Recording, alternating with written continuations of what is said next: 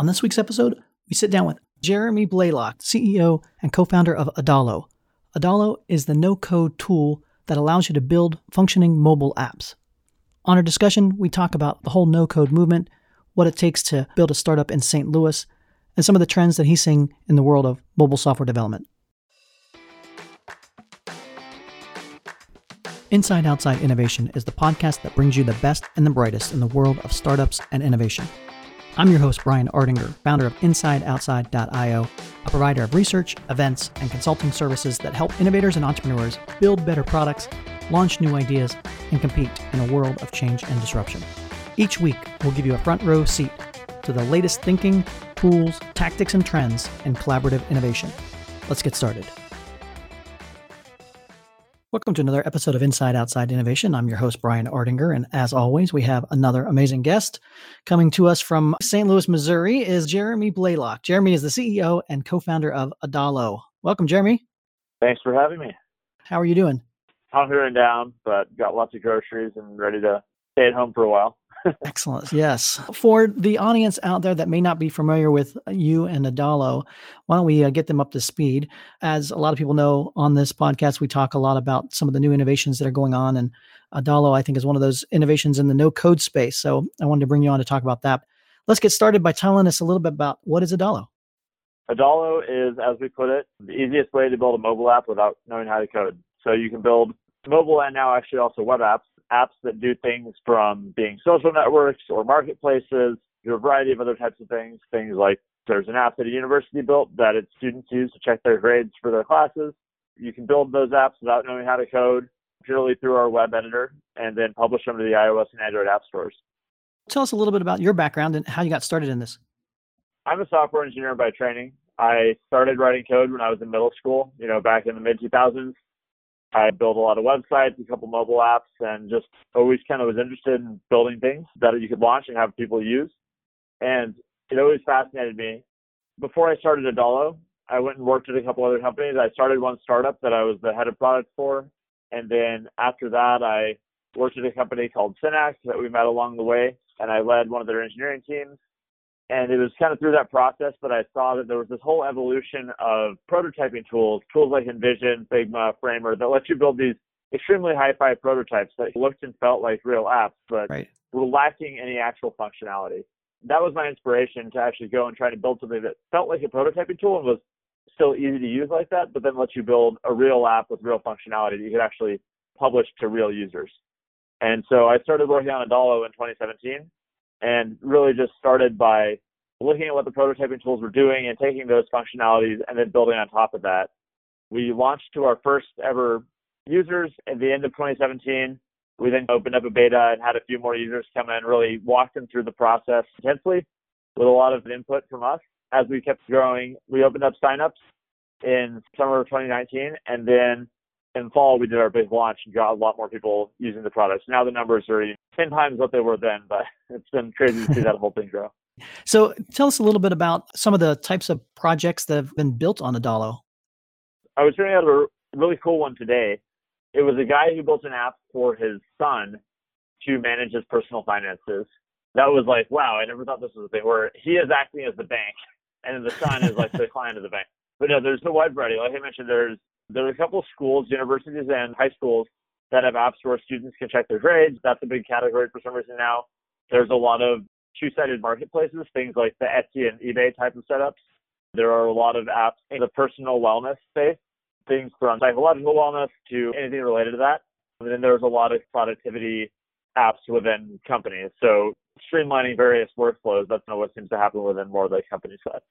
I've seen some other startups that are using your platform as well. Uh, Tavalo comes to mind, the smart oven out of Chicago, who yep. provides uh, meals and stuff through the platform. Let's talk a little bit about this whole no-code movement. What do you think is changing out there? What are the trends that you're seeing in this space? When I started working on this, there wasn't really the no-code movement there is today. There were definitely people working on this and thinking about these problems, but it really wasn't at the scale that it is now. There were tools like Bubble that have been around for a while. And I think we see as a competitor, but, you know, we're friendly with them. And we like to see everybody succeed. I think that what's really happened is that people have started to embrace the idea that you don't need to have a technical co-founder or a technical team to build a product and get your first users. And I think that's a big mindset shift that's happened since we started the company. Originally, it was trying to convince people, and now it's just trying to facilitate that. You know, obviously necessary for this to get big over time is that people really embrace this. But it happened first with websites, with Squarespace and WordPress. They became the de facto way of making your startup's website. Tools like Webflow pushed that even further. But I think now that's starting to happen also with apps. You don't necessarily need to hire an engineer. You can just do it yourself and then test and iterate. So you're a developer by trade. There's a lot of controversy in the no code, low code. When do you need developers? When don't you? And that you're building tools to specifically solve that problem of a non-technical co-founder spinning some things up. What are some of the objections or, or things that you've seen that why you should go no code versus hiring your own development team? What, what are some of the things that you've seen in that space? One thing we're really trying to do is make it possible to leverage code when you need to. One thing that we're working on right now that's the big focus is our component marketplace. So that will let people build React and React Native components that plug into our platform as plugins and then let you add functionality to it without having to build the whole app. You just build that one plugin. And then that will add value for you, but also for anybody else. If you want to share that publicly, you also can do that and share it with the community. But I think that really what people are often worried about is they're worried about the things that you would be worried about if you were hiring a development team. And that's vendor lock-in, using something that you have to pay for forever. They're worried about the idea that it'll be limiting and they won't be able to get around that. And they're worried about not having control. Really, what's fundamentally different about this is that you do have all the control, even if you're non-technical. And so that's where it's different. There is certainly still a risk that if you choose a platform and it's not the right platform, then you could end up with not all the functionality you need. And then you could be having to go and build something else. I think really what we usually tell people is the investment is so small up front compared to building a traditional product, you should just try it and see what happens and iterate over time. Like I was saying, we're adding the component marketplace. We have now support for external A P Is to pull data in. And then we have a couple of other ways too, where you can extend our platform so that it really isn't a limiting factor. It's just the base. We're the platform that you build on top of, but you can build some things with code, but the majority with no code. But if you really need to use the code, you can.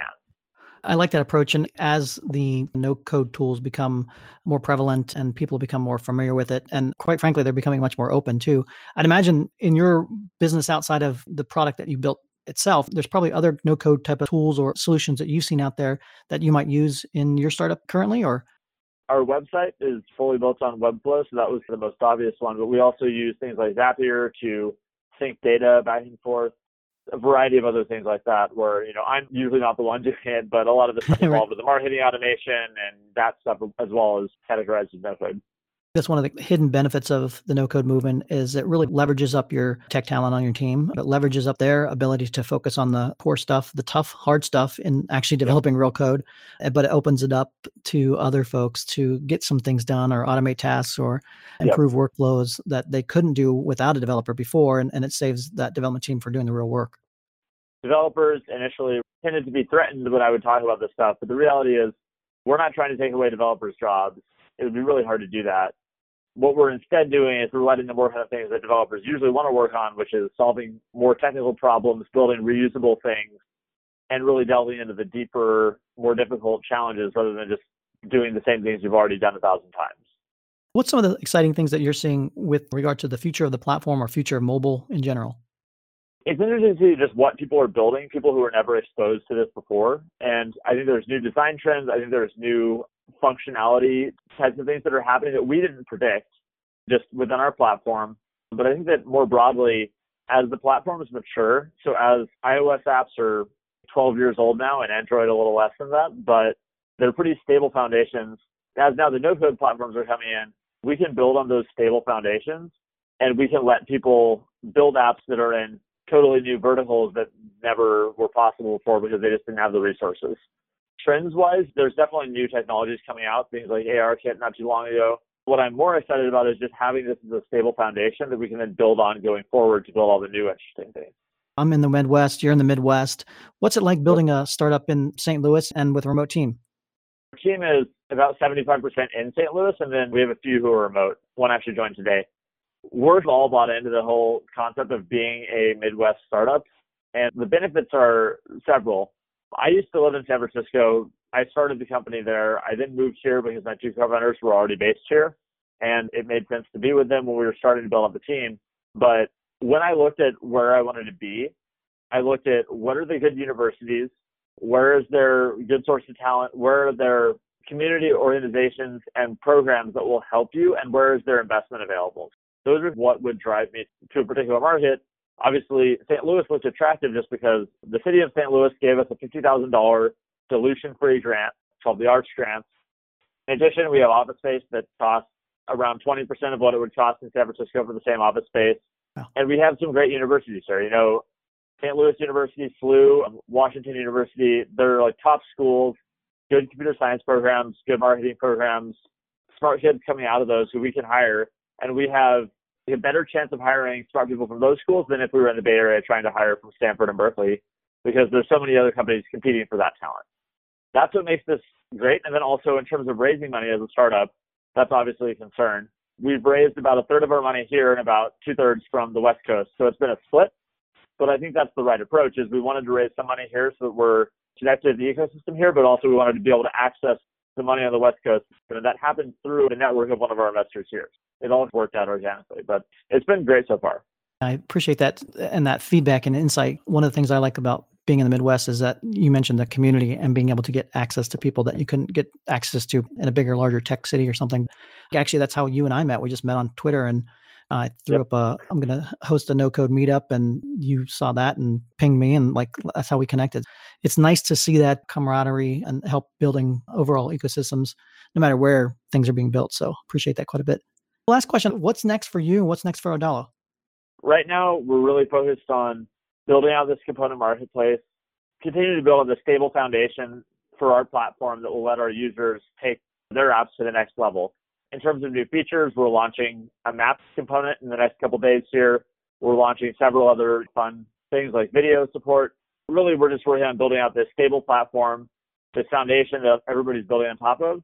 And then we're also working on building out a network of experts that can help build out functionality for Adalo. So one thing that's really important is not only having the knowledge within our company and to build out great apps with our platform, but also having a community be engaged, having people around the world know how to use our tools and be able to help other customers build out their apps and be successful. So right now we're working on launching a partners program where agencies who specialize in design, no-code, development, all those things can partner with us, and then we can drive traffic to them, you know, through our website and through right. our app.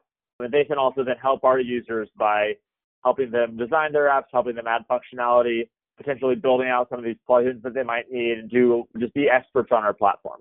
And I think that this is something that we've seen work well with a lot of the other platforms that have come before us. You know, things like Webflow, Salesforce, and many others have these networks of experts, and that's really what made them successful more than anything else. And we're really trying to do that. So far, we have great community support. If you're an Adalo user and you don't know about it already, we have a Slack channel with, I think, over four hundred people now who are just talking about Adalo day and night and asking each other questions and answering each other's questions. Now, some of our users are experts.